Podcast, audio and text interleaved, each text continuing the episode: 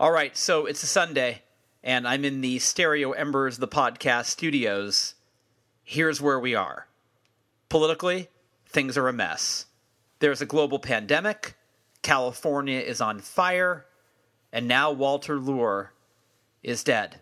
I started this podcast a few years ago, and Walter Lure was one of my earliest guests, and I really liked him. We talked about punk rock, and we talked about Proust. Why?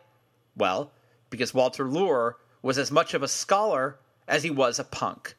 And in between that, he was a stockbroker. The guy had layers. I loved chatting with him because it felt like there was nothing he wouldn't talk about. Super cool guy. And still playing great, still singing great, and remaining as vital artistically as ever. Walter was 71. From what I understand, he was diagnosed with cancer in July, so his battle was brief. But his music, his music is eternal.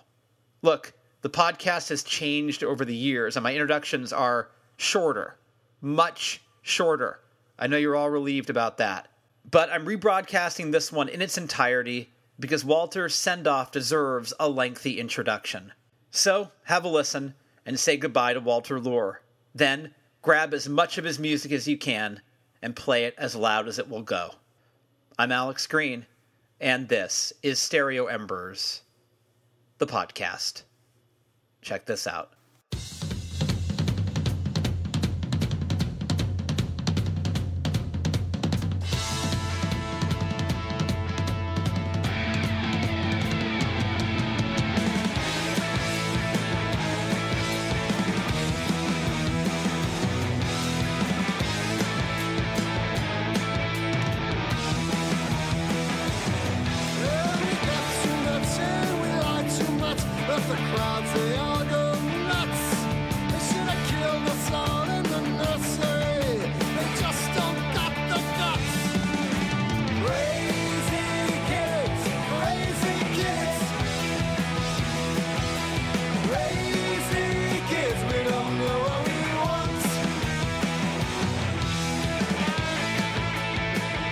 Taken from the album Wacka Lacka Boom Boppa Loom Bamboo.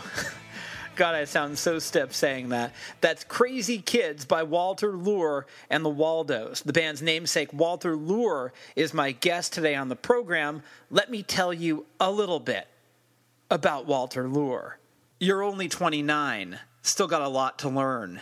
And when your business dies, it will not return. So sang Johnny Rotten in the song 17. Now, I know 29 sounds like a young age to be washed up, but think about it like this when punk rock was new, everybody was young. And because it was a music whose velocity and spirit were emblematic of youth itself, it was easy to see why punks saw their time as fleeting. And they had a good point, but they weren't exactly right. I'll get to that. But first, let's talk about the post punk plan. What I mean by that is the post punk career plan. It seems, when it comes to this subject, there were two camps those who had a plan and those who didn't. Now, punk rock has always burned brightly, and there were some in punk bands who had the foresight to see that that light wasn't going to last forever, while others just weren't paying attention or purposely were ignoring the imminent burnout. Why am I talking about this? Because some punks had plans, and those plans required schooling. Notable punks like Bad Religion's Greg Graffin and the Descendents' Milo Aukerman both got their degrees while in their respective bands. A little known fact is that Sterling Morrison of the Velvet Underground did the same thing. He's not quite a punk, he's pre punk, which is punkish enough for this conversation. In the case of Milo Aukerman, the Descendents put a record out that outed their singer's academic life. The title of that record? Milo Goes to College. So, it wasn't uncommon for punks to pursue higher education, either during or after their band's career. But what wasn't so common was already having that degree before getting into the band. Which brings us to Walter Lure. When Walter Lure joined the Heartbreakers in 1975, he'd already gotten his college degree and he'd already been working.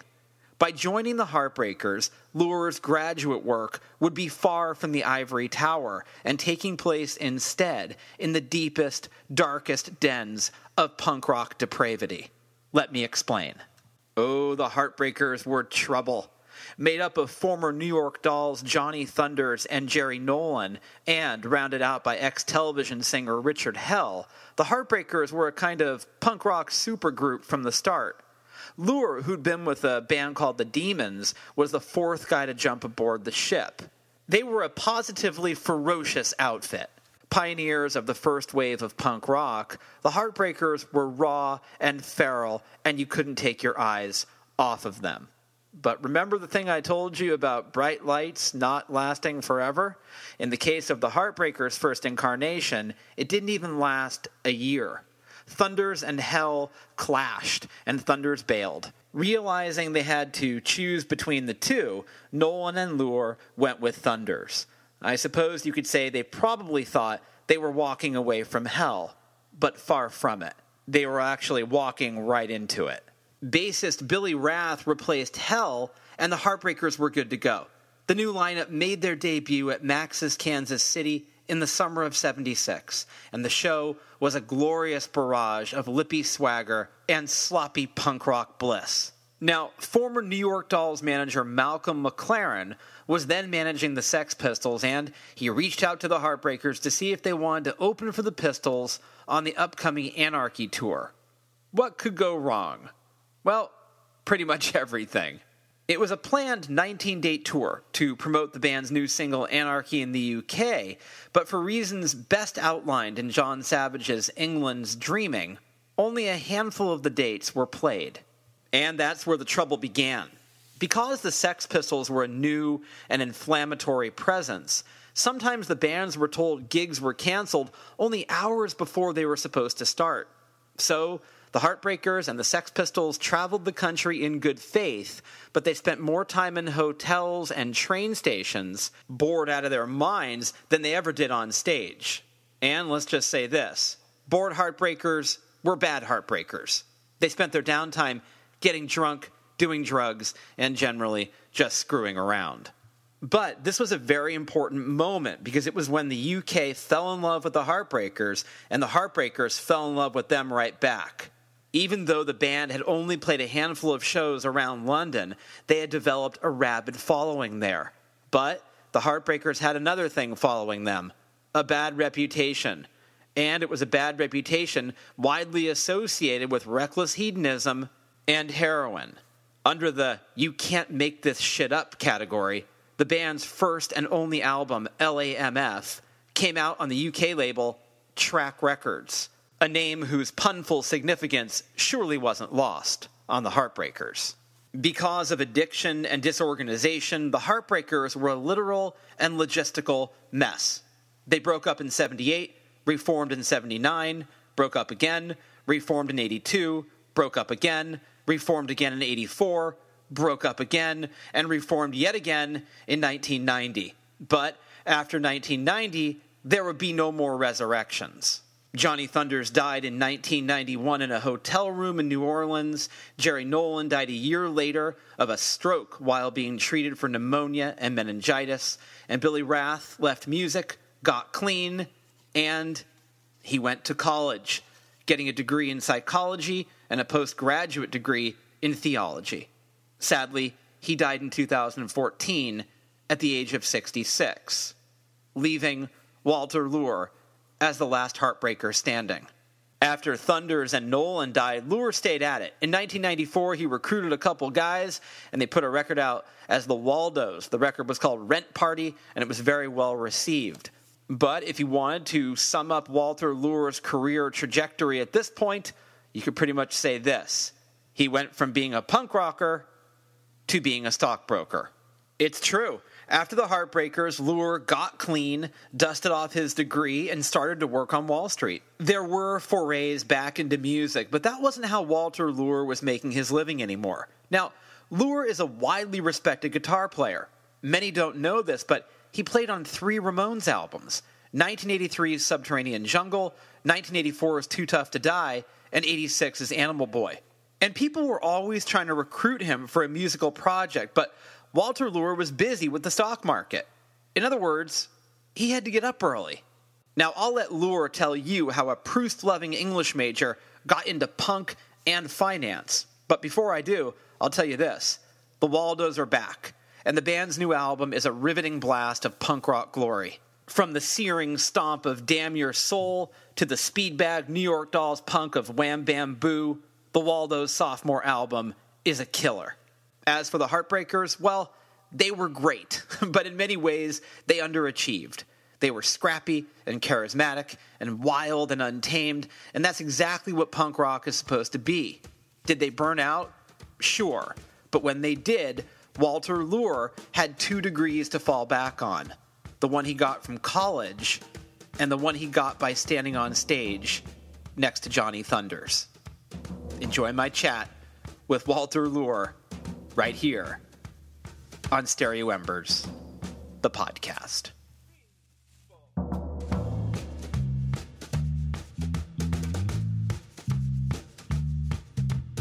Now, we've been on, on the recovery from the financial crisis since 2008 or 2009 was the bottom of it. So this is like it's getting along in the tooth. So something eventually is going to happen that that's going to make a big correction. Um, probably if not this year, then definitely next year. Um, you, you know, the thinking. You know, when you read the financial books, it's like it's all over the map. But you know, the idiot in the White House could, uh, could do something, you know, like stupid, like start a war or something like that, which, or, or or something worse, which would uh, could cause a crash. But um, I don't know. You know, there's any sort of things that could happen. Now the economy's doing well, but the economy was doing well before the financial crisis too, and all of a sudden it blew up. Are you uh, are you still active in on Wall Street? No, I retired from you know a regular job like like three years ago. So um, now, I, I mean, I keep up with, with you know the financial stuff. I read the papers and I trade and and what like that. But that's all for my own account. Um, it's like you know, so I'm just retired now. All I do is like you know, apart from you know the, the gigs here and stuff like that, I, I play a lot of tennis and and jog and, and play golf and stuff like that. That's about it. It's interesting, you know, I having grown up in the '80s, I, uh, you know, I I I noticed there were two kinds of punks. There were the punk rockers who were lifelong punk rockers, like they that was their lifestyle, and that's how they were gonna they were gonna go down that way and live that way forever. And then there were these sort of like punks that were kind of like almost like I don't want to say visiting, but they always had another plan. Uh, a lot of them sort of like had planned to either go back to school or they were um, you know secretly studying, uh, and they they never planned on staying in the game um, as long as as as many others did. Were you in terms of you know when you're sleeping on people's floors, when you're living the punk rock lifestyle? Did you always have an exit plan? No, I never really had an exit plan because I mean, before I, I joined the Heartbreakers, I, I, I used I, I worked as a chemist for the Food and Drug Administration because I had some I had, I had like a minor degree from college, so I could get a job. You know, I, I had a decent job, and then I had to quit when, when we moved over to, to London. Um, but I, I I never knew anything about finance because you know my my college degree was all about like literature and and some science stuff. So I just happened to look into the Wall Street thing. I, you know, I wanted to play music as long as I could, but it just became financially unfeasible. I, I was back to living, you know, with my with my father at, at a certain point, plus being strung out and everything, uh, you know, like that. You had just, I just had no money. Whatever money I got, I would spend on drugs a lot. So it just became sort of non. Uh, I, I couldn't function as a musician anymore because I wasn't getting enough gigs to, you know, to to survive on. So I just happened to look into this thing. My father, who, who was a retired banker a retail bank knew a, a friend of his who worked in, in the same bank in, in Citibank, who had retired also, but had taken up a, a, a, a job with this computer company that would go into these major banks that would handle corporate takeovers and mergers, um, where more or less thousands of shareholders who had stocks in a certain company that was being taken over had to send their stock certificates into this bank, a transfer agent they call it and and they were like a lot of the big banks, Chase, Citibank, Chemical, you half of them are gone now, but whatever. so this company that I joined through my father's friend, um, we would go in to, to these big banks, and as the stock certificates would come in, we'd add them all up and calculate who got what, and uh, uh, under whatever the terms of the merger or takeover was, whether it was, it was, it was going to be cash or stock or new bonds or warrants or whatever. So this company tallied all that stuff up and put it into the computers, and the bank just issued the checks or the new stocks. So this went on for a few years. I started out as a temp, and I just started learning about you know about the whole industry. I, I didn't know anything about finance, and then um, it, then they hired me because they liked me. I guess I took a liking to it. I was still going out and getting high at lunch every day. So if you dig it, I don't know how they ever hired me, but uh, uh, regardless, I must have did the job halfway decent. So I had this Jekyll and Hyde existence. I'm, you know, once, you know, to this day, one side of my closet is old suits and ties, and when I had to wear suits and ties on Wall Street, and the other side is all the band clothes, and your ripped up T-shirts and ties and jackets and all stuff like that. So, um, so then after a few years at this place, I jumped to a brokerage firm, to, to a real brokerage firm, not just uh, you know that that this computer firm that, that specialized in this one aspect of the business. And that's where I really started learning because then I learned there's you know tons more of, of aspects of the business that, that I, I knew nothing about. You know, apart from corporate takeovers, also trading and um, legal items, you know, different products, just buying and selling and stuff like that. So the world of finance, I found out, I, and as I got off drugs, which I did in the late '80s, um, I wrote, I got, I got better at it because I, I was more concentrated, and my boss took a liking to me. So you know, I, I started working my way up the ladder, and by the mid '90s, I was making three and four hundred grand a year, in charge of like 125 people but at the same time still playing gigs on the weekends or certain weeknights and stuff like that. So it was like this uh, this thing. But it really took off, and, and I sort of got interested because there was there was so much I, I had never known about the world of finance, and it just like you know sort of blew my mind. It was just like it, it's ten times bigger than than the music industry.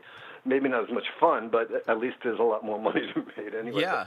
But, um, so that's what I I sort of looked into it and got good at it and kept doing it but at the same time, I kept I kept playing music as well. So it's sort of like um, yeah, Dr. Jekyll and Mr. Hyde, however you want to look at it. Well, at least there was balance there, I, I suppose. Well, it was sort of schizophrenic in it, me, but it, it, at least, yeah, the one side of the personality was at the other, and like, it, it it helped me get off drugs, I guess, in the late '80s. I mean, I worked for maybe five or six years, uh, still on drugs, you know, getting high every other day and what like that. But I finally got off it, and then, as soon as I got off, then all of a sudden I started rising up in the industry or in the company, one like that. So, um, yeah, it, it it it was that's it is sort of a it helped me get straight, I suppose. Do you blame the music industry for getting into drugs in the first place? No, I blame me. No, actually, um, yeah, because uh, I didn't really do drugs before I joined the Heartbreakers. I mean, I I had tried them in college. You used to, take a lot of acid and LSD, and I tried heroin once. We got snorted and stuff like that. But I wasn't really into drugs at all until I got into Heartbreakers, and then all three of them were shooting up in front of me all the time. So I said, "Oh, I I got I'm gonna have to try try this or something like that." And and it was this whole, you know, you're part of the the outlaws and stuff like that, the the underground, you know uh, and it became it, was actually stupid, but um, it, it was like the thing to do, and I, it was more or less get into the lifestyle, and you think you're cool and getting high, and and then you just realize you're stupid. But it, it takes a while to pay the pay the price for it to get out of it. I mean, but, I suppose um, joining a joining a band with Johnny Thunders is, is, like swimming with sharks. I mean, he was he was pretty varsity, uh, you know, darkness. He was he was living a hard life. Yeah, well, you know, in the beginning they were, you know, they were all doing it like Hell and and and Johnny and Jerry. They were all on and stuff like that. They had been on for probably a year or two or something like that. It started in the Dolls, and Dee Dee Ramone would hang out with us too because he was on dope, and and that's how we got Chinese rock because he gave to us. The Ramones didn't want to do it because they didn't want to sing um, songs about drugs. So we they were already doing. I I had never shot up a needle before and stuff like that. But then I, I'd watched them do it a few times, and, and they would they'd be giggling and said, "Oh, oh, we better watch out. Walter might want to try it sometime." Well, boss, I said, "Okay, I'll try it sometime. What the hell of it?" And so I did, and then slowly, of course, it it, it starts taking over. But um, they in the beginning they weren't that bad. I mean, we could go a couple of days. Uh, you know, Johnny and Jerry could, could go a few days without the stuff, without dying or screaming or something like that. Later on, it became like you know, we couldn't go to a gig or we couldn't uh, go to the recording studio unless we got something, you know, to get ourselves together to get there. Otherwise, we'd be sick and and and you wouldn't do anything. But in the beginning, it wasn't all that bad. I mean, they always wanted to get high, but if they didn't have the money or you know we were out of town, you just didn't do it, and, and you went on to show. It's just you know later on as time went on, it got worse and worse, which is always the case with drugs. Now, you where did you go to college? Uh, Fordham University in the Bronx you went to Fordham. You're a nice college boy who who was you know reading literature and living the college life. How did you hook up with the Heartbreakers? And when you did, did you say to yourself like, "Wow, this is not this is not what I planned on. How did my life go this direction?" Well, all right. College was really where it all started because that's when I started playing guitar. Um, I started. It was also, you know, it was the hippie days. I I really get into, you know, since like I guess it was since high school when the Beatles and the Stones all first came over and stuff like that. I, I, I got into the whole music scene and stuff. I didn't play yet, and then in college I started hanging out with kids. A lot of them whom who a few. There was this music room in in in the campus center that. I don't know. It, it was it was fairly big, but, but they had a, a huge stereo, and, and you could play records there and stuff like that. So at first you started hanging out there, then you started getting to know the people, and then it becomes like a little clique, and we, and we ended up taking the place over because we play most of the records all day. We, we bring in all the new albums, and I'm also into all the British stuff that that was coming over. So, so I, I I got in with this gang, and and then at the same time, my younger brother started taking guitar lessons and he uh, and I had started taking them years ago when I was about 12, but it, didn't. You know, the teachers weren't teaching anything, but besides Mary had a little lamb and Camptown Races and stuff like that. So, and it was before the whole, you know, the British invasion and the rock scene. So, I gave it up after six months. But once my brother started taking lessons and I was in college, then he would come home from the lesson and show me what he learned, and then I got a guitar, and then these kids I was hanging out in college said, "Oh, let's get together and jam." Blah blah blah. So I said, "Okay." And that when you start playing with people, you realize, "Oops, I didn't. I I thought I knew knew a lot more about guitar playing than I did." So that's when I started practicing more and learning and playing. So finally, Manicow, we had started this band in college with these guys I, I went to school with, and uh, I think we did the first gig just just just before I graduated in the campus center. And then we we started playing a few colleges like like Manhattan College and a few other colleges up there, and local bars in the Bronx and um or Brooklyn, you know, you know wherever we could get the gigs. And then um I, I was playing with some local bands where I grew up too, out in Long Island. So that was I, I just keep my hand in. And I, I, and finally I decided, well, I'd, I'd like to do this like more seriously rather than just playing a cover band because all because all we were doing was playing like Stones and Bowie and you know whatever Yardbirds you know, music that I love, but it wasn't, you know, you, you were just going to be, you know, like like background music if you kept on playing covers. So I started answering ads in papers that um, it, it was mostly the Village Voice back then, but but they'd have this classified section where they'd send out, you know, people would post, you know, need a guitar player for a band, blah, blah, blah must know Stones or, or you know, whatever, that, you know, must know Grateful Dead. But so I answered a few of them, and then I found these guys that I sort of liked. It turns out that, that the guitar player was the brother of Marc Bell from the from the Ramones, you know, the, the future Ramones drummer. It's got Freddie Bell. It, it, it, he was a twin brother actually, but but Freddie was a bit wacky. So um, so I played with these guys. The band was called the Stray Cats. We did a couple of gigs in like Staten Island and Brooklyn. And then uh, we got another guitar player because Freddie had to go to for one of his treatments or something like that. When he used to like get these shock treatments every six months or something. So uh, this other guy, Marty, uh, joined the band, and he was a good guitar player, Martin Butler or Butner or something like that.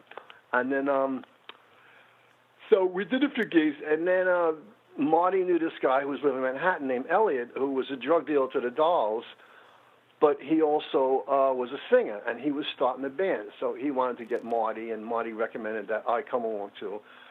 So um, this was the demon. You know, we, we met the guy, and then um, and he was a coke dealer to like the Dolls and a couple other bands, but he he wanted to be a singer, so uh, we started the Demons, and then we and we started doing original music, and then uh, we were in um, we started getting gigs like that. So at the same time, I had known Johnny for years because I used to see him at every concert that I ever wanted to. Uh, uh, that I ever went to at, at the old Fillmore shows. It, I even saw him at fucking Woodstock of all places, and um, so I, I, I sort of knew Johnny just by sight, and he knew me by sight, but we never really spoke to one another. And it turns out that we, the Demons, that this band was started, we were sharing the Dolls rehearsal hall because the Dolls are on tour. It, it was on their last tour, the, the Red Patent Leather tour, and and they let us use their rehearsal hall, so which was on 23rd Street by the old Chelsea Hotel. So we rehearsed there, and then I met Johnny and Jerry, you know, a few times you know, at, at rehearsals, and then we heard that they that Dolls broke up and Johnny and Joe were back in New York and they got and, and they joined Richard Hell, and they were looking for guitar players. Or, or they were playing as a three piece, but they were you know uh, uh, uh, scouting out of the guitar players. So at the night of the Demons' first show, which is at the 82 Club, or Club 82, um, Johnny and Jerry managed to show up, and this was our, this is the first show the Demons ever did. Um, and you know, Johnny and Jerry there. And after the show, Johnny pulls me over on the side and says, "Oh, don't tell Elliot because because Elliot, the singer, was you know I was dealing in drugs. But you know, do you want to join the band?" I'm going, uh, "Yeah, yeah, sure, why not?" So. So I had to go for an audition. So, so the following week, I, I met him in some studio in Midtown, and it was Hell, Jerry, and um, and John. And they went through a few of the songs that they had. They had Chinese Rocks and Want to Be Loved and uh, Blank Generation something like that. So I played along, and then um, and that was that. And I left, you know, after the 45 minutes or something like that. And I I didn't hear anything for like a month or so. So I figured, oh, they must have got someone else or, or, or whatever the deal was. I didn't see him, but I didn't hear him. And finally, we had a gig. Um, the, the Demons had a gig opening up for the Three Piece Heartbreakers out in Queens. It was this place in Long Island City um, called Coventry. So we went out there. We, you know, the Demons did the gig, and then um, and and the three piece heartbreakers that played after us. And I noticed that they really did need a, a, a second guitar player because Johnny would get thin or he'd make mistakes while he was singing and shit like that. So you needed something to fill out that you know the uh, the sound in the band. And so after that show, at that night, we're sitting at, at the bar or, or a table near the bar, and Jerry walks up and says, you know, so Walter, did you like any of the songs that we did in, in the audition? I said, yeah, I liked all of them. So then he he finally says, oh, you know, so you want to join the band? I'm going, yeah, yeah good, so great. So the next, uh, when we had a few rehearsals, and the next like maybe month, we had our first gig. It was at CBGB's. It was a it was a Fourth of July festival. So it was also the same night as my last Demons gig. So they were playing the same festival. So Friday night I played with the Demons at around one or two in the morning, um, in front of like 20 people and it was like you know depressing because I didn't really like the Demons music a lot much either. and then the next night uh, we did the Heartbreakers, and the, the, the place was there was lines around the block. It, it was packed to, to the to rafters because it was just like. And I'm not sure why it was so packed because the other Heartbreakers, when they did the three pieces, it wasn't that mob. So, so it, it, it was strange why this festival seemed to be the beginning. But but, but anyway, all the people, you know, all these these people there from the Dolls Day and stuff like that, they came to see Johnny and Jerry, of course, and and and Hell and me and it was like you know it was like night and day. And so I remember Chris Stein, a blondie, a blondie at the time, was calling me Rookie of the Year because I went from nowhere to the, to, to one of the biggest bands in New York. And Ace Frehley was there in the audience because Johnny knew him from the Dolls days and stuff like that. Johnny walks up to up, up to me with him, and he's the, uh, he was with this guy who was the ugliest guy I've ever seen, and it turned out it was Ace Frehley without his makeup because his face was all pockmarked and oh god, it was the ugliest thing I've ever seen. John goes, "Oh, hi, Walter. It's Ace Frehley." And said, hello. And go, "Holy shit! I never saw him without his make. I never saw him without his makeup before." But so anyway, okay. So they were in the Heartbreakers, and that's how it got started. And it was like uh, this, you know, this. It almost seemed like overnight. It wasn't really overnight, but it, it was just this incredible change of uh, of life for me. So here I am in one of the biggest bands in New York, but still I'm wor- I'm still working, you know, as as a chemist and food drug administrator because you know we're not really making a lot of money. It's like we get gigs and we fill the place up, but uh, you know, you only come home with like a, a couple of hundred bucks. It's, it's not enough to live on. Later on, we'd be, we'd make more money, but uh, at the time, you know, people were, in, you know, it cost like five dollars you know, to get it at CBGB's or, or Max's or something like that. So, um, so this goes on for, oh god, it was '75. We did the first gig in, in July of '75. So so, so this is going on until and finally when Hell starts to try to, to take over the band, he gets like a, you know, he thinks that he should sing all the songs, and he tells Johnny he's only allowed to sing one or two songs a set. So and, and he's he's trying to say that I can't sing anything. So we all just walk out, and, you know, leave, you know, we just kicked Hell out and said, okay, you know, that's it, you know, getting a new bass player. So um, this was like, I guess probably that uh, October, November, something like that of the of the year, you know, when we did the first gigs. so then, you know, we looked around for a while in New York. We auditioned a few different people, and and we finally get Billy. So now we're in the middle of uh, of '76, but it's still pretty dismal out there. You know, the scene is like it's it's big in New York, and it might be big in L.A. or the West Coast for you know the punk scene, but there's nothing happening in the record industry. The only deals that are around are these little shit deals where you have to split. um split all the money with the manager or the record company. It was these 50-50 deals that like Blondie had one of them. Um, the, the Ramones had one in the beginning. Uh, they, they all, you know, they were signing with like Hilly uh, of, of CBGB's or Marty Thau. And and then Richard Gottehrer almost signed us up. It, he had Robert Gordon, and he wanted to sign us up too. But it was a shitty deal with no big advance, and it was just like junk. So we were almost ready to sign with Gottehrer because you know it was getting frustrating. We didn't have a record deal, and we were playing gigs, and you know we were doing good.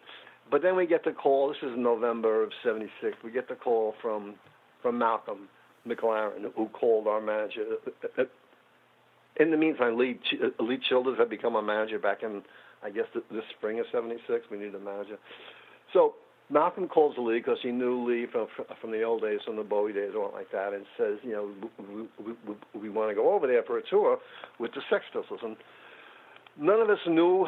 I mean, I had. And, uh, none of us knew what was going on in England there. I, I think the Ramones had been there before us um, once, but you know uh, we didn't hear anything about it. There was no big. Thing.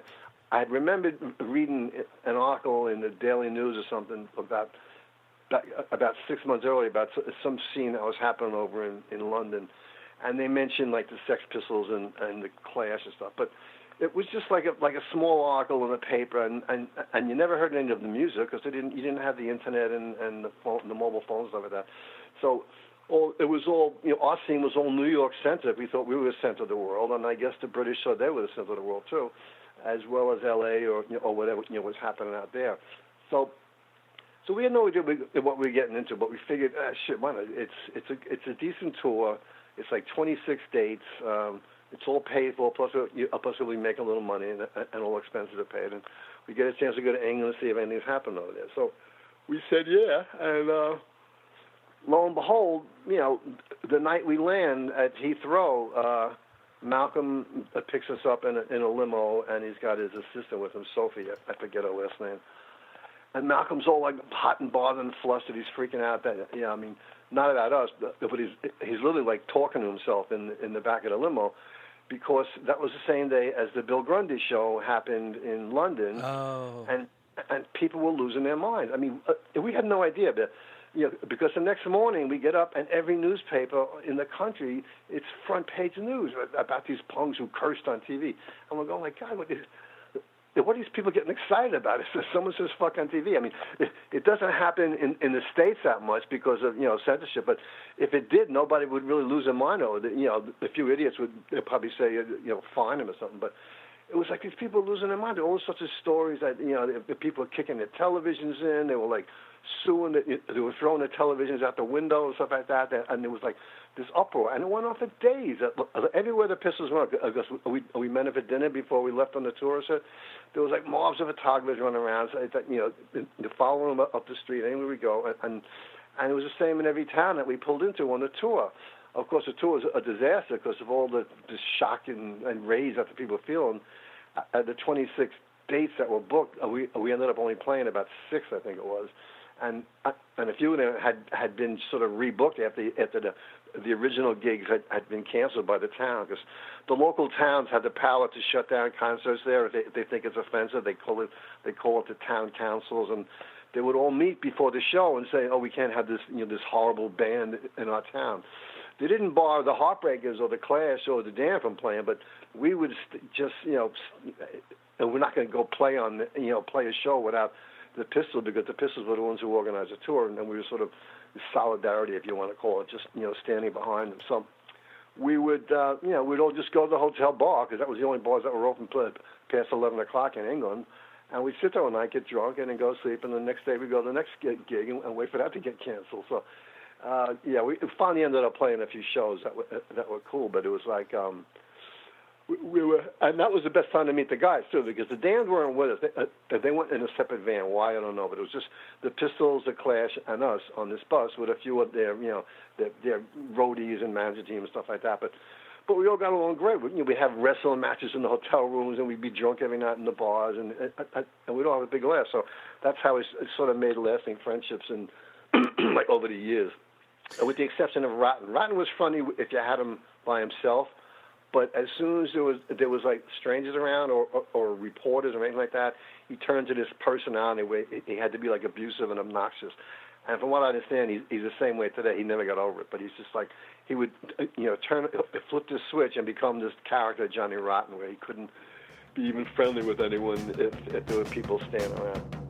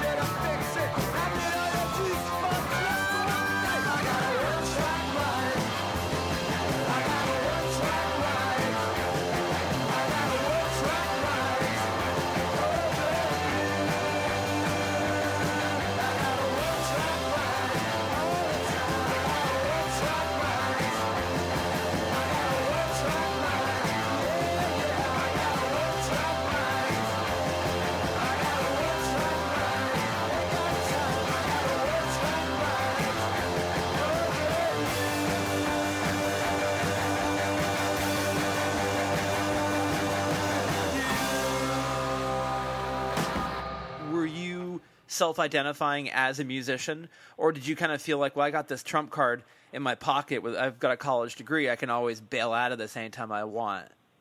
No, I was fully intent on becoming a musician and making and leading the life of a musician, becoming famous and making big records and stuff like that. That was where I was looking. You know, I I didn't know anything about finance yet. I didn't have any reason, you know, to, to start looking into it yet. So. Uh, I probably could have gone back to Food and Drug Administration. In fact, at one point in the '80s, I did call up um, my old boss, but they weren't hiring or something like that. But it was it was like uh, because I, I was strung out. And but it just turned out, you know, I was intent on becoming a musician and becoming a famous musician and making lots of money that way. It didn't work out. I mean, it, it, it was fun for a while. I, I didn't have to work for five years or like that, but it was just, um, it's, uh, it's, it's, it's a tough lifestyle because even if you're straight and working all the time, it's not really steady. And um, yeah, I guess I don't know. Maybe some people do it better than others, something like that. But uh, with the drugs, it just would have got worse and worse, uh, which it did, you know, up until a certain point when I finally, you know, got out of it. But it's a, it's a tough life, it, it, especially when you when you're on drugs. Right? If you're not on drugs, it, it's even then it's tough. But unless you get a few hits on your belt or you're playing on tons of uh, sessions for different people, you know, becoming a session guy. But um, that, no, that, that's the way it worked out. You know, I just I became, you know I, I went into finances because there was nothing else for me to do. I couldn't make enough money in music. Your your degree was in literature. Yeah, English. Yeah, yeah. Uh, but I had a minor in chemistry, so uh, that's how it. I actually started in chemistry, but I got but got sick of it after uh, after two years. So I flipped over to, to literature. Uh, I would I would think that your your background in chemistry. Uh, when you when you were doing drugs, you must have thought to yourself, "Okay, I know this isn't a good idea." I, I know. Uh, the... well, yeah, it, it, it was like that, but the, uh, the thing was, um, you're not thinking like that because basically I was testing drugs, you know, like pharmaceuticals to to, to make sure that they were, you know, uh, a hundred percent the chemical it said they were, and it was like you know, not degraded and stuff like that. So it's. It, they didn't deal with like the illegal drugs, although some of them would slip into the lab every now and then. But that was mostly the Bureau of Alcohol, Tobacco, and Firearms, or or, or the or the Drug Enforcement Association. The Food and Drug Administration just just polices. I mean, they do a lot of food, but it's mostly imported foods, and they also do like drugs, like pharmaceuticals that either imported or that can be made here, what like that. But but so it was it's a totally different world. But because um, I knew I knew about drugs, I, I, I took them in college, but but I wasn't really like dependent on them but yeah, it, it, it was it was real dumb to get into it, but it, it, I was just you know going along with the flow of the band, and and and that's the price you pay.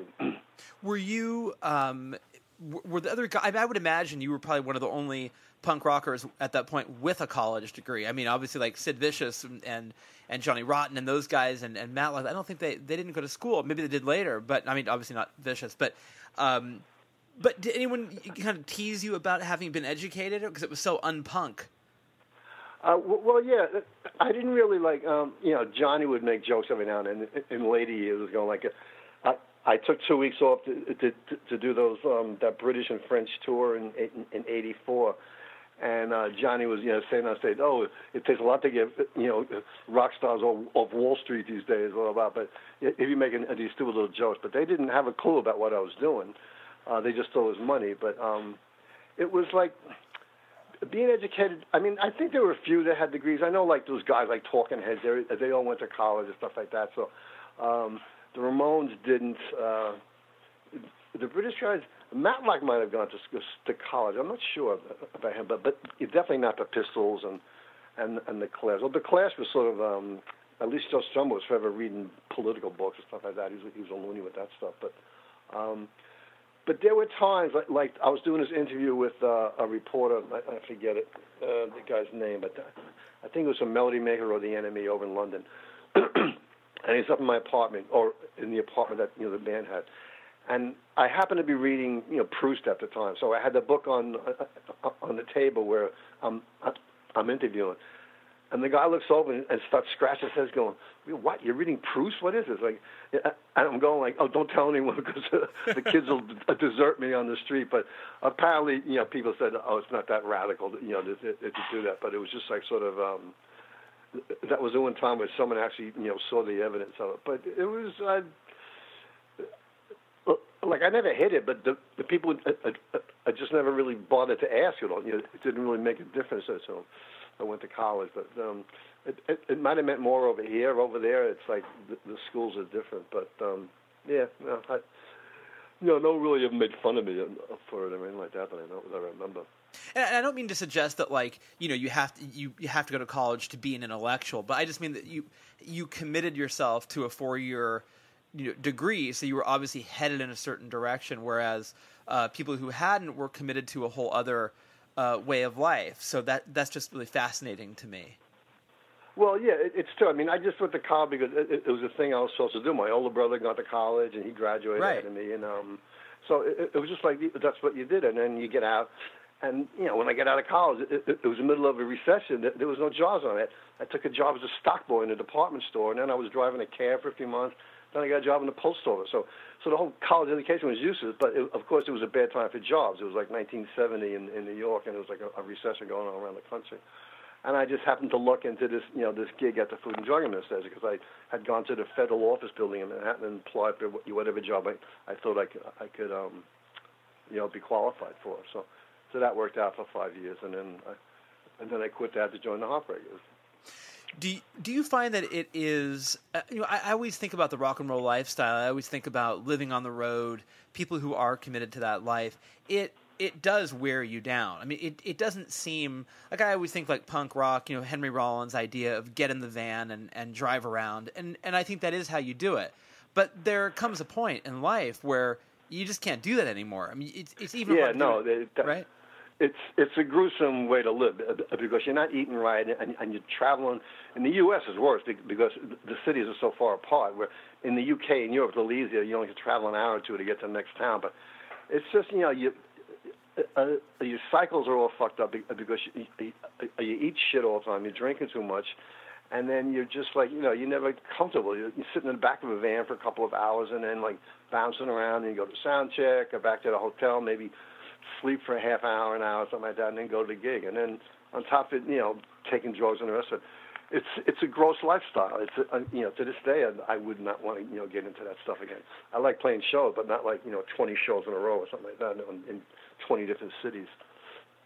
Yeah, I mean, I imagine you you mentioned Joe Strummer, and, and Strummer at one point in his song says, you know, on the road to rock and roll, there's a lot of wreckage in the ravine. Yeah, yeah no, it's definitely true. It's it, it's a grueling lifestyle, and it's no fun. I mean, I guess if you're the Rolling Stones uh, or U2 or something like that, it, you can make it, it at least somewhat comfortable because you're traveling first class or private planes or what have you and um, uh, uh, whatnot. But it's still you're constantly in motion, and it's not like you know you can't sit down and get into a routine. All you do is like you know you just like flopping from one town to the next.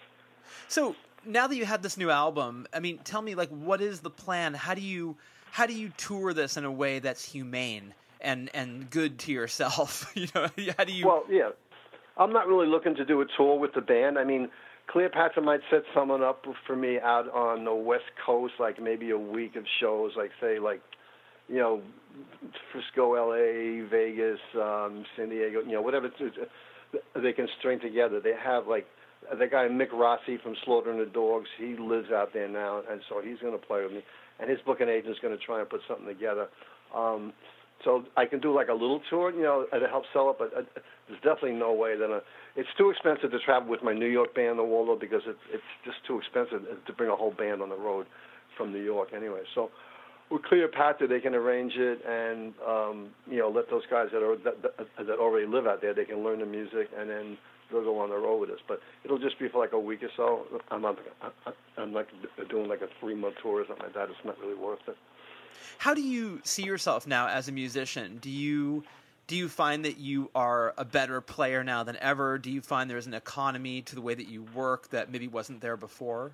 Uh, in some in some aspects, I've gotten lazier over the years. Like I, like I don't practice as much as I used to. I used to practice like like for hours a day every day, but but but these times it, it, you just get sort of lazy.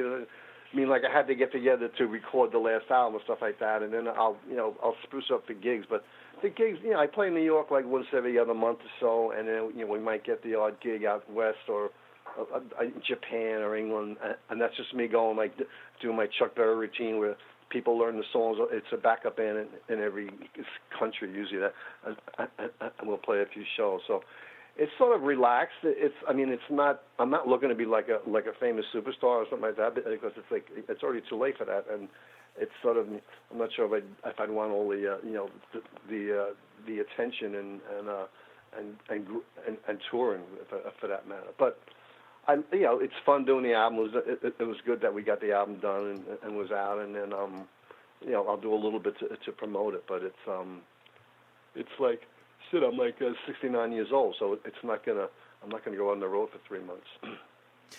Uh, do you think that, that the idea that being because it's been a long time, but 24 years since is that I, the last right? album? Yeah. Yeah, since the last like studio album. The last one was was released in '93, I think, and then um, I mean I've done. There's been some live albums since then, but uh, and you know Jungle Records in England keeps on re- uh, uh, keeps on re-releasing everything the Heartbreakers ever did 20 times over but there's been uh, that was the only studio album. Well, actually, no, I did work on a studio album with uh, with some local musicians um, that came out like two or three years ago. Uh, it was it was called Last Ditches. It was me and Binky Philips and the Planets and um, a, a guy from Cactus called Randy Pratt and uh, this guy Bobby Rondinelli who plays with um, um, Leslie West and a million other people. They're local musicians who just um, the one guy's got a studio in his basement, and stuff like that. So I spent like a couple of weekends, well, quite a few weekends actually over the over the course of about two years, where we just get together, jam, and, and come in with something written or, or half written, and we got down and recorded it, and that came out like two or three years ago. So, so that was uh, that was a studio album I did, but it, it, there was only like like four or five of my songs on there. The other songs are written by the other guys, but that was sort of a, a side project. How would you describe the the current creative moment for you? Like, what what are you interested in musically? Oh God, not much these days. Uh, there's, I mean, I don't really.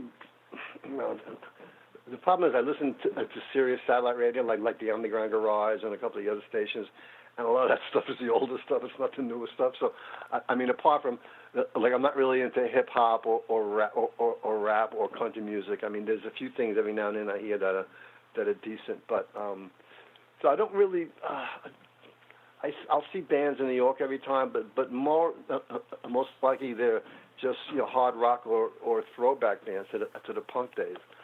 I have a mess of CDs at home that I always pick up on the road when I go to Japan or out in the West Coast or what like that, and like. uh I listened to them, but you had times I ended up, you know, dumping them because it's just like screaming loud punk music. So it's it's like sort of weird that.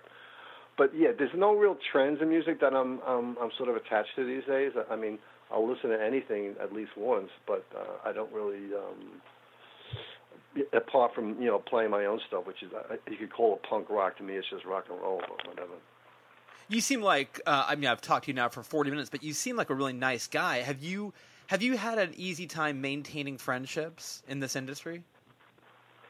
Yeah, yeah. I haven't. I, I've got very few people I got I, I got pissed off with. Um, in fact, none that I can think of in the industry. I mean, there's other people.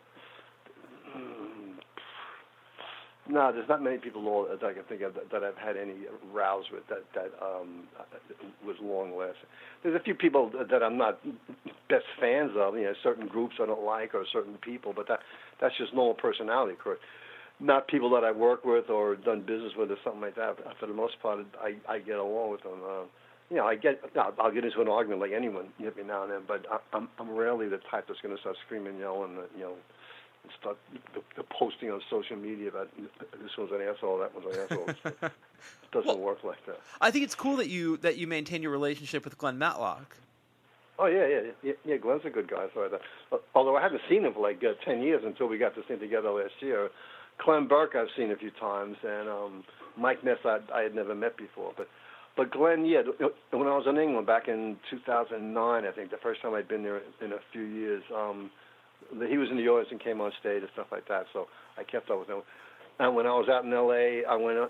Steve Jones has a radio show there, so I, was, so I went on on on his show and was yapping with him a bit because I hadn't seen him in quite a few years. Um, yeah, so when I get to England, I run into some of the old guys I used to know, like photographers or people who used to play with us and stuff like that. What about uh, Richard Hell? Okay, Hell is the one guy that I never, you know, after he, we kicked him out of the band, I never really got along personality-wise. I mean, he tried to get me involved in one or two projects that where, where he was going to sell uh, some of the tapes that we made with the Heartbreakers, but I just didn't want to get involved because he was arrogant. Um, so I don't really say that many bad things about him. I, I mean, I just meant more or less mentioned to people when they asked me about that he was hard to work with because he wanted to control it. He wanted to be the main, you know, center of attention and control all the creative it. He, thought he was a genius, and so it wasn't going to work with Johnny. It wasn't going to work with Jerry. And in the beginning, I didn't really have any, you know, criteria to to fight back. But later on, I said, I don't need you playing with this guy. I don't want to play play as his his side man or something like that. So it was just. uh and that's the way his personality is. You know, he was always, you know, thinks he's a genius. So that's uh, fine. That's what he thinks. But I just don't have to like, you know, be around, be around him to, to watch it. What was the? Do you think one of the most misunderstood elements of of Johnny Thunders? I mean, I think he gets sort of depicted in a certain way. Um, I remember reading an essay about him by Nick Kent. Um, where he just literally sounded like he was walking through airports vomiting. I mean, th- it really was a, a dark portrayal. But what do you think the most what do what do you think gets overlooked about him? Well, first of all, never trust anything Nick Kent ever ever write because he's a fucking idiot. But uh, I was I, I was talking to someone the other day about how a couple of times in London because he'd come and hang out because he thought the he'd be at at our flat because he'd go get drugs or something like that, and and he'd be staring in the mirror and and I'm sitting in the room and he's looking in the mirror. And so I'm like, yeah, you know, I think I really look a, a lot like Keith Richards. So I, I just see this in me all the time. I'm going like, like I didn't say anything at the time uh, uh, uh, because he was it was it was getting us drunk. But he's going, hey, Addy, you're fucking mind. He, he looked nothing like Keith Richards, but he was just he was in this this weird ass mood. I mean, it's strange. But um, but anyway, so as far as Johnny yeah, Johnny could be a, a nightmare to deal with stuff like that. He wasn't like vomiting and throwing up all the time because you know it, it, it, that's just depicted. There were times when he was a wreck and he was like unconscious on the floor like that. But that you know it, it was Johnny was drugs and the funny thing was when he wasn't on drugs, like in the early days, you know when he wouldn't have drugs, or would be out on a little tour or something like that, he wouldn't be able to get anything. He was the quietest, most friendliest guy you'd ever want to see. He, he, he wouldn't get loud. He'd be like chumming and smiling and joking and stuff like that it was only as soon as I got to drugs, and whatever drugs they were, the downs or or speed or or dope, it would be like he he turned into this loudmouth, you know, obnoxious idiot. It was almost like Johnny Genzale was would turn into Johnny Thunders and become this this loud, you know, clown. Although you know, a lot of times when he was stoned, he wasn't like always obnoxious. He, he, he could be funny and friendly too, but. uh drugs really turned him into the. I guess it was a, a defense for him because he was he was either so shy or something like that when he wasn't on it, but he was just like uh, it turned him into this this, this other person. So that's the only thing I know I I really noticed about John was that he was like when he wasn't on drugs, he'd be the most meekest, mildest guy you'd ever want to meet, and as soon as he, as soon as he got on drugs, then he became this this this other person or what like that but with limitation or with limitations, he wasn't always like like foaming at the mouth and stuff like that. But uh, he could be a, he could be a handful sometimes. Well, you know what's really interesting is that you were saying like Johnny Rotten, he knew how to turn that persona on when people right. came in the room. He knew how to turn that bit. He could activate it. He was in control of it. Whereas Johnny Thunders, he he needed drugs to turn that turn that persona on. More or less, yeah, yeah. Became a, yeah. Johnny wasn't like that you know, without drugs. Like that were rotten. I'm not sure if he ever, if because I've heard from like Steve and Paul uh, that Rotten, you know, they still hate him to this day because uh, he became more and more obnoxious. So, so whether Rotten still has the ability to turn it on and off or not, I don't, because I, as I haven't seen him, you know, to talk to since like the '70s. So, what I know he lives out in L.A. I think now, but um, I have no idea whether he kept, he kept that that switch workable or just like the flipped it permanently in one direction. But yeah, you can you can break that. You can break the off switch, and it just stays on. Sure, sure, it, it, exactly. I know. It becomes it becomes the part you be, you become it. What tell? What about you? I mean, when you were doing the drugs, did you find that your personality shifted? I mean, to me, no. I, I, not that I noticed. I mean, maybe other people noticed, but I've never really heard them. I mean, yeah, there were times when I'd be buying stuff at people that I would take stuff off the top like that, but it wasn't like you know I didn't get into robbing people or or or or ripping people off and stuff that, like a lot of people did. Um, I'd get desperate at times, but, but I was never into you know going crazy. Like you know, John would it, it, John would pawn people's guitars and stuff like that, and all this shit. It was just like stupid stuff. But so I don't know. I, I mean, I'd need to to check other people. To me, it was just like I'd just become me and stuff like that. Maybe I'd be, I don't know. I don't remember anything like that. Before I let you go, can you give me a Proust recommendation? What's your favorite? What book would you recommend? Well, he only wrote one, really one book. The, the, the, the, the Remembrance of Lost Time, or La Recherche de Temps Perdu. But um, that, that's the only book as I read. But the thing is, like seven volumes over here in, in the one translation of it. The other translation that came out late, about ten years ago, it's three volumes. But I liked all of it. I, I just get into it. It took me like maybe three or four years to read because I, I'd read one of the earlier translation by Moncrieff was uh, was I think either five or seven volumes, like probably five, I guess. So I would disperse it, out, it's intersperse it out over like, you know, read one and then go to something else and then come back to the next one and stuff like that. But it, it just sort of immersed you in, in this whole lifestyle and time like that. It was, it was just like, I mean, I like Balzac too, stuff like that. You know, French literature in, in general, but and, and the British. You know, Henry James does some wild things sometimes too, but. um I also read, you know, other stuff, history or modern writers and whatnot. Well, I like I like Proust because I like the loneliness of the of the, the narrative. Well, yeah, well, yeah, he was sitting in his bed all the time writing the bleeding things. I guess it was pretty lonely. yeah. But uh, but the uh, it's I sort of like the, the interactive society and and the way people, you know. The, the words unspoken say more than the words spoken and what like that. It's just like mannerisms and gestures. It, it's sort of uh, yeah, it, it, to me, it, it was just it sort of opened up this whole other world that that I didn't, you know, really know about it. So, I mean, Balzac did that too, and so did you know, Henry James to a point. Uh, certain writers like that, whereas like say Thomas Hardy didn't do it for me, but other ones did. Oscar Wilde, I like. Um, so yeah, it's all over the book. I mean, all over the, the, the place, but all those older books, you know, were good.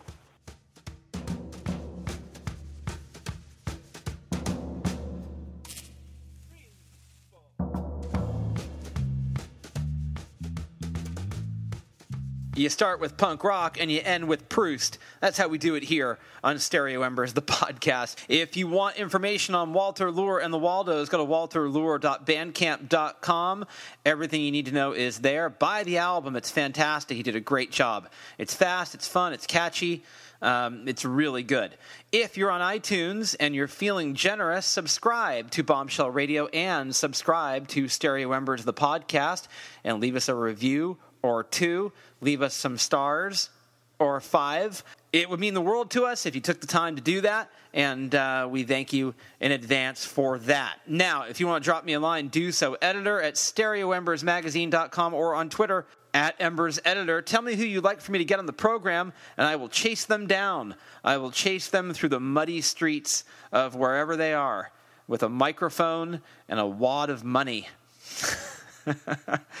Let's close things off with uh, Crazy Kids. This is from the album Waka Waka. What is it? I'm going to get it right this time, and I'm going to say it with some soul. Here, let's try it. Waka Waka Loom Boppa Loom Bamboo. God, that was worse. Well, enjoy it. Let me try it again. Waka Waka Loom Boppa Loom. Oh, forget it. Just buy the record. It's fantastic. This is Crazy Kids. I'll see you next week on Stereo Embers, the podcast.